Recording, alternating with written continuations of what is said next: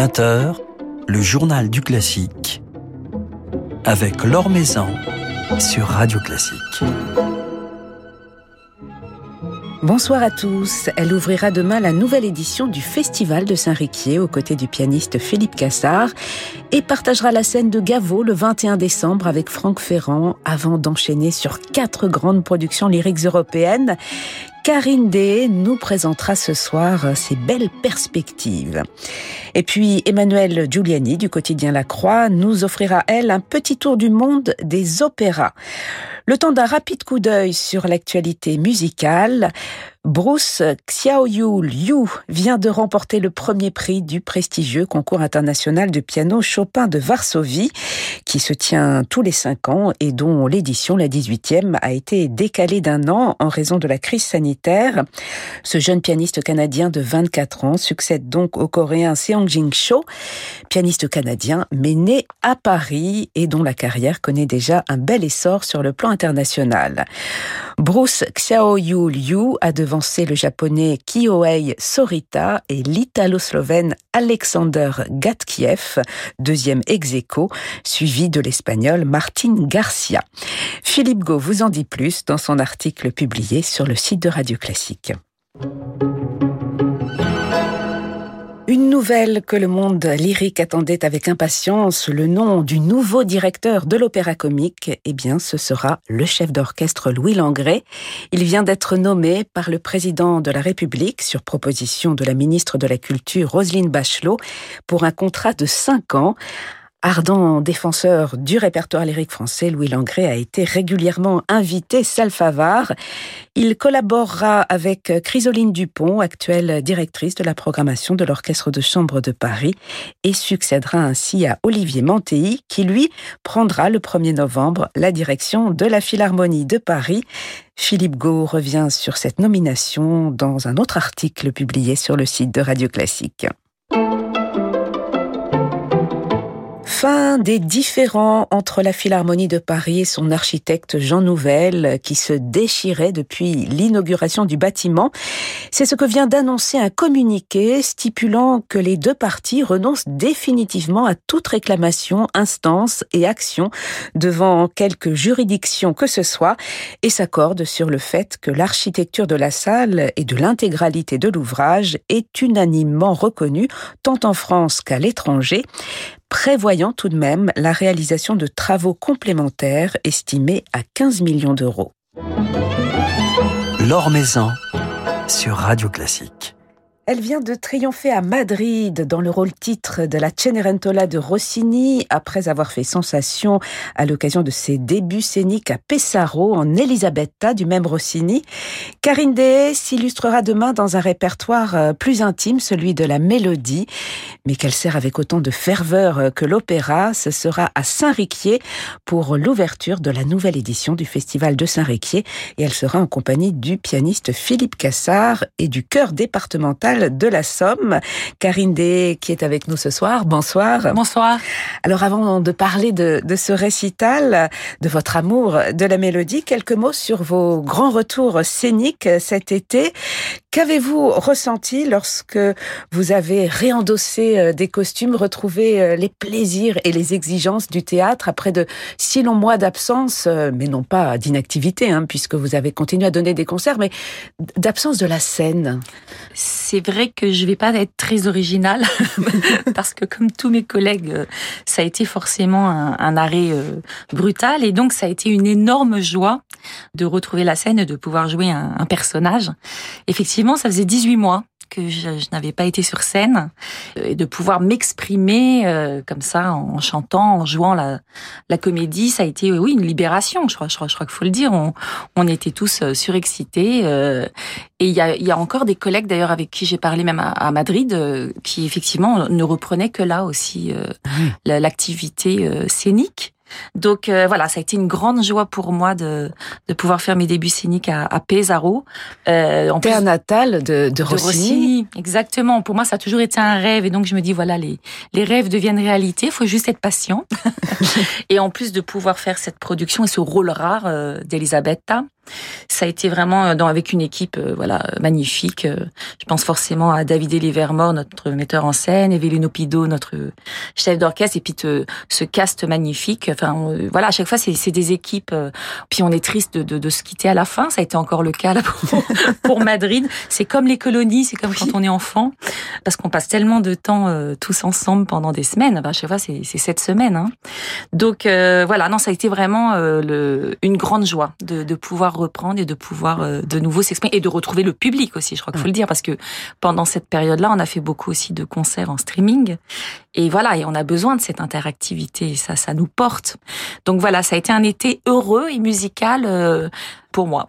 Et très riche dans deux productions rossiniennes, deux productions très différentes, euh, ne serait-ce que sur le plan visuel. On, on vous a vu euh, à Pesaro dans ce magnifique costume euh, qui fait penser à la série The Crown de la reine, reine Elisabeth. Et puis quelques semaines plus tard, en femme de ménage. Oui, faut le dire, pour la je suis redescendue bien bas.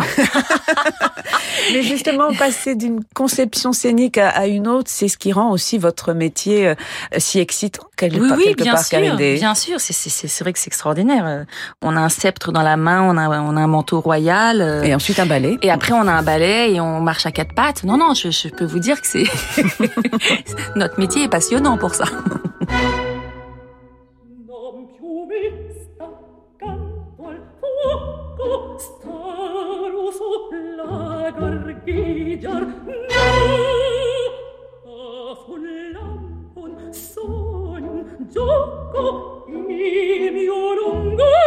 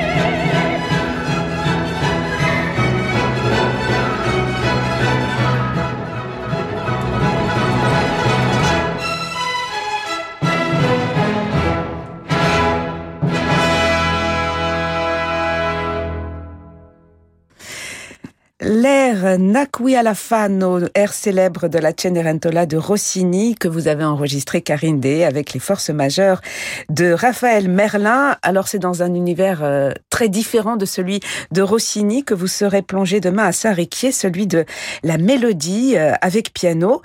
Vous avez toujours défendu ce, genre euh, de la mélodie. Vous avez toujours essayé de trouver un équilibre entre l'opéra, les grandes productions lyriques et, ces moments intimes. Oui, c'est vraiment important pour moi. J'ai toujours dit que j'avais eu la chance de rencontrer euh, Ruben Lifshitz quand j'étais en troupe à l'Opéra de Lyon, qui a été vraiment notre mentor pour le récital, pour concevoir un programme, pour nous faire découvrir des compositeurs et, des textes également que l'on ne connaissait pas. Et c'est vrai qu'entre les productions, j'ai toujours eu le désir de, de faire des, des récitals. J'en fais pas suffisamment d'ailleurs. C'est assez compliqué euh, de pouvoir les, les caser, j'ai envie de dire. Et c'est vrai que oui, c'est un travail extraordinaire. Puis c'est un duo aussi avec le, pianiste. J'ai retrouvé Philippe là en répétition avec euh, tellement de plaisir. Et, c'est vrai que ça, ça me fait vraiment plaisir de pouvoir rechanter effectivement du répertoire euh, comme Brahms, voilà, Schubert, euh, Ravel, Duparc. Enfin, c'est tellement riche. C'est important d'avoir les deux, d'avoir la scène pour jouer la comédie et puis d'avoir ce, répertoire de, de mélodies et de leaders qui est effectivement plus intimiste. Alors vous chanterez Brahms et Schubert, mais vous chanterez également Ravel et, Duparc. Le lead allemand et la mélodie française, ce sont euh, des univers euh, très différents d'un point de vue euh, ne serait-ce que, vocal, en plus du texte hein, et de la langue, Karine. Déjà, la langue, effectivement, nous donne des couleurs, des couleurs différentes. Mais, mais en tout cas, c'est au, départ, c'est la même chose. Voilà, on défend un texte, on raconte une histoire. Puis s'il n'y a pas vraiment d'histoire, on, peut simplement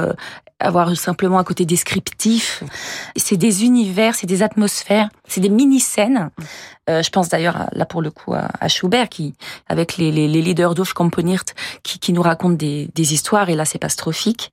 Et puis effectivement c'est, on est dans une sensualité en fait. Mmh. C'est le plaisir aussi de, de, prononcer, de dire le texte, aussi bien en allemand d'ailleurs qu'en français. Oui, et puis notamment avec Ravel puisque vous chanterez euh, le cycle chez Erazade d'une sensualité absolument euh, incroyable. Un, cycle que vous connaissez bien, que, que vous chantez aussi avec orchestre. Exactement, oui, oui, oui. Et là, on a vraiment envie de, de, le faire dans, dans, la version avec, euh, avec piano. Et, et c'est vrai que c'est des tableaux, en fait. C'est des tableaux qui défilent. Et c'est à nous de, de décrire ces, ces tableaux au public. Et chanter en, allemand, c'est vrai que cela vous arrive moins souvent sur scène, Karine Day. On vous entend plutôt chanter en, en italien ou en français. Quel plaisir vous procure euh, la langue allemande? J'ai aussi un, plaisir à, le chanter. Alors effectivement, moi, mon répertoire ne, ne tourne pas autour de Wagner ou, de Strauss. Euh, c'est plutôt bel canto, donc c'est vrai que je suis amenée à chanter plus en français ou en italien. Mais voilà, je, je me console avec les leaders. Mais en fait, c'est de se dire que c'est aussi une langue, euh, même si elle a une réputation quelquefois avec des, des consonnes très très très euh, marquées ou très hachées, c'est à nous aussi de démontrer que c'est une langue aussi qui, qui peut être très legato et que ça n'en voilà que ça n'empêche pas euh, la ligne la ligne vocale. Et puis les mélodies sont sublimes. Enfin ben euh, voilà moi je dès que j'écoute un lied de Brahms je me pâme. Donc donc voilà j'essaie de de faire passer aussi ce, ce plaisir euh, au public. En tout cas le plaisir moi que j'ai à chanter à interpréter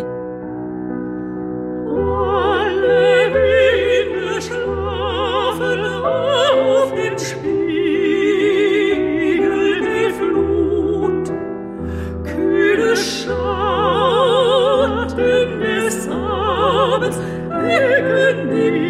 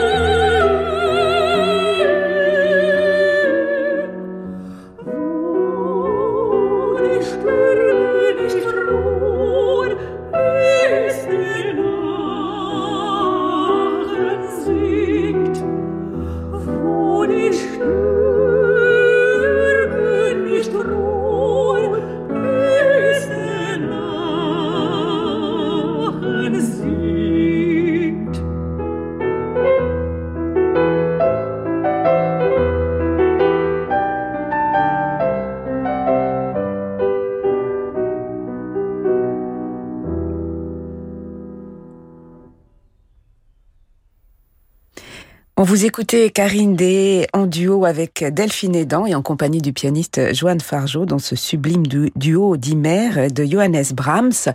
Brahms que vous chanterez demain à Saint-Réquier dans le cadre de ce récital que vous partagerez avec Philippe Cassard euh, et avec un, chœur euh, également, le chœur départemental de, la Somme. C'est un plaisir particulier de, chanter avec un chœur. Oui, oui, oui, parce que ce, ce de Schubert, le Stenchen, euh, moi je ne l'avais jamais interprété auparavant.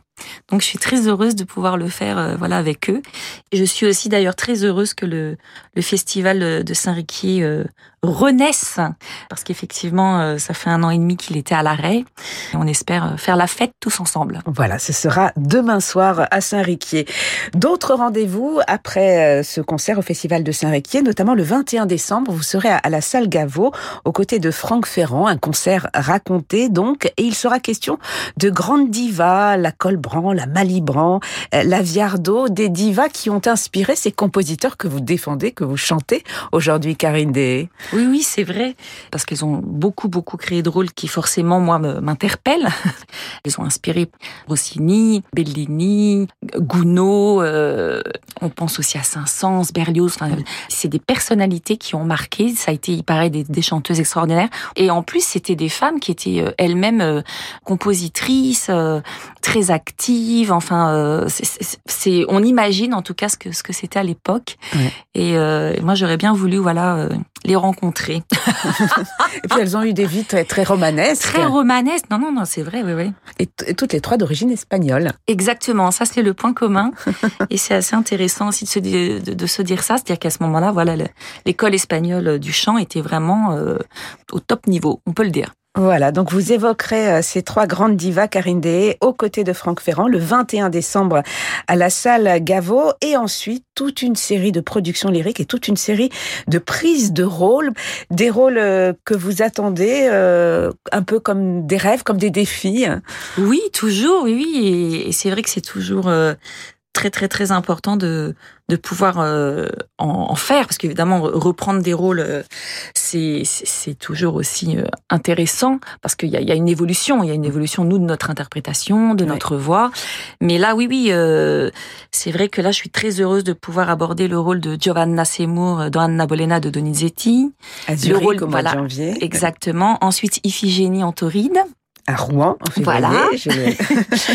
le premier componiste. Ah ouais. Et ben voilà Strauss. Ah bah voilà, voilà, voilà. Vous chanterez en allemand dans une production lyrique, Karine. Voilà. C'est-à-dire que jusqu'à présent, je n'avais fait que la deuxième dame dans la flûte, vous voyez.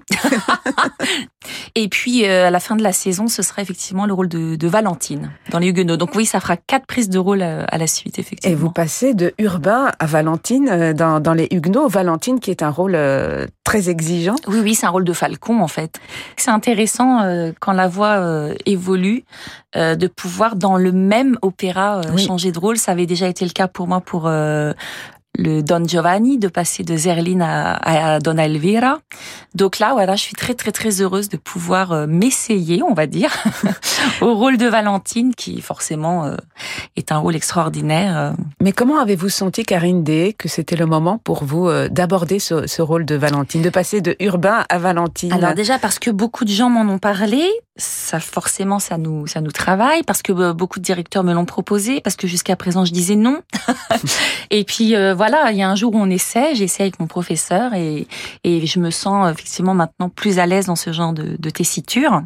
Et puis effectivement, le fait d'avoir depuis abordé des rôles comme Elisabetta, euh, Armida, Semiramide, c'est aussi des, des étapes. Oui.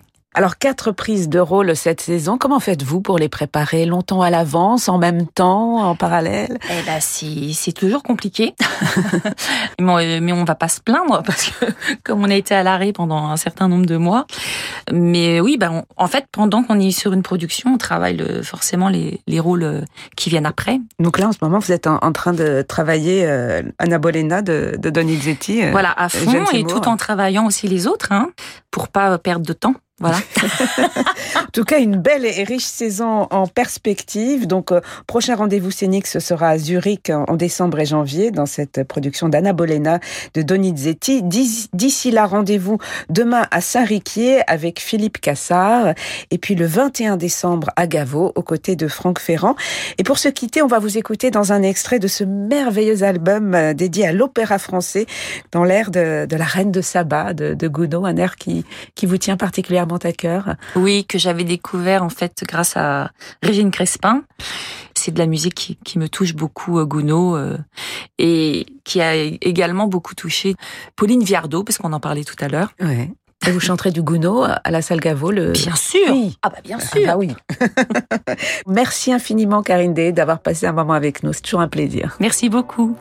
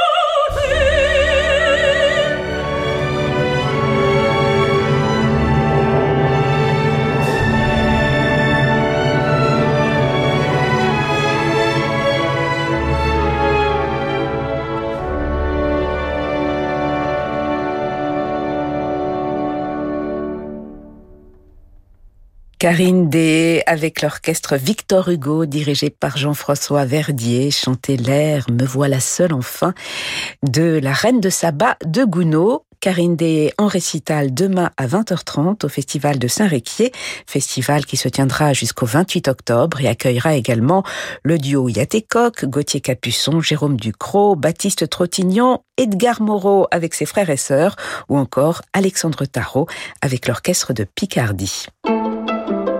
Le coup de cœur de la Croix avec Emmanuel Giuliani. Bonsoir Emmanuel. Bonsoir Laure. Alors c'est à travers les pages d'un livre que nous allons faire ce soir notre excursion internationale avec vous. Oui, une fois n'est pas coutume, je voulais en effet que nous voyageons grâce à un livre, à un beau volume, et son titre vous fera comprendre tout de suite à quelle belle aventure il nous invite, puisqu'il s'intitule Le Tour du monde en 130 opéras. Il est édité chez Première Loge et signé de Christophe Rizou, le fondateur et président d'un site de référence en matière lyrique, le site Forum Opéra, que tous les amateurs connaissent et pratiquent quotidiennement et parfois plusieurs fois par jour. Alors cet ouvrage, il est né d'une passion autant que d'une grande expérience et c'est donc un tour du monde qui nous fait parcourir des dizaines de milliers de kilomètres de Manaus au Brésil à Sydney en Australie avant de nous reposer quelque temps plus près de nous à Vienne ou à Busseto, la patrie de Verdi et puis aussi en France. Il est largement illustré, écrit d'une plume très agréable par sa vivacité et sa proximité, sa complicité avec le lecteur et on peut déjà, grâce aussi à euh, beaucoup d'illustrations qui ont fait un beau livre, l'inscrire sur la liste prévisionnelle de nos cadeaux de fin d'année qu'on veuille se le faire offrir ou l'offrir soi-même. Et donc il se présente, ce tour du monde, sous un classement alphabétique. Alors Emmanuel, cette promenade nous conduit dans des lieux bien connus, mais aussi dans des chemins de traverse. Oui, on y trouve des incontournables, comme vous le dites, comme l'Opéra de Paris, la Scala de Milan avec laquelle on se séparera dans quelques secondes, ou Covent Garden, des trésors d'architecture architecture, qu'ils soient anciens comme Drottningholm en Suède ou Oslo en Norvège, mais aussi des lieux beaucoup moins connus, à part des grands spécialistes, comme Martina Franca en Italie ou Bad Wildbad en Allemagne. Et puis évoquer les salles d'opéra, c'est aussi raconter l'histoire des pays et des villes qui les ont vus naître, qui en ont fait souvent, très souvent même, un symbole de leur culture, bien entendu, mais aussi de leur pouvoir et de leur expansion économique. La machine lyrique, on le sait, touche à l'imaginaire, bien sûr, au merveilleux, au performances parfois surhumaines des chanteurs, mais aussi à la vie sociale, à la manière dont l'aristocratie, la bourgeoisie et les classes dites populaires, comme on le disait à l'époque, se confrontaient depuis le parterre jusqu'aux loges et même plus haut jusqu'au poulailler. Et un des charmes et une des richesses de ce tour du monde en 130 opéras, c'est de nous instruire aussi sur l'architecture des théâtres, leur équipement technique, l'électricité fut à ce titre une révolution qui permettait entre autres au théâtre de brûler moins fréquemment, mais aussi sur la place de l'art lyrique dans la vie sociale et sur ce que les pouvoirs successifs veulent signifier par leur attachement ou leur indifférence à l'univers lyrique. Donc c'est très riche aussi de contexte. Et comme hier dans les grandes capitales européennes, aujourd'hui c'est en Chine ou dans les Émirats que se construit la politique lyrique et la signification de l'opéra pour les différents pays. Et nous allons nous quitter, donc on l'a dit, avec la Scala, opéra fameux avec un orchestre fameux, mais dans un ouvrage moins connu qui est le Stifelio de Verdi, un magnifique opéra très difficile à chanter, qui se donne d'ailleurs actuellement à l'Opéra de Strasbourg. Mais là, donc, c'est avec Riccardo Muti et l'orchestre de la Scala.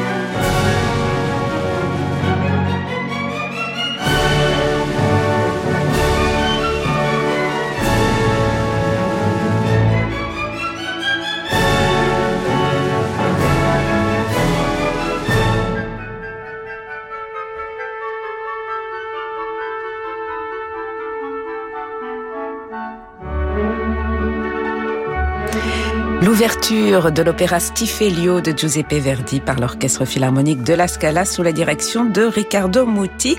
Merci beaucoup Emmanuel pour ce petit tour du monde des opéras et on se dit à la semaine prochaine. Avec joie. Merci à Damien Grelier pour la réalisation de cette émission. Demain, nous serons en direct de la Grand Jolac d'Evian pour écouter La Passion selon Saint Jean de Bach, interprétée par les arts florissants. Très belle soirée à tous. Je vous laisse maintenant en compagnie de Francis Drezel.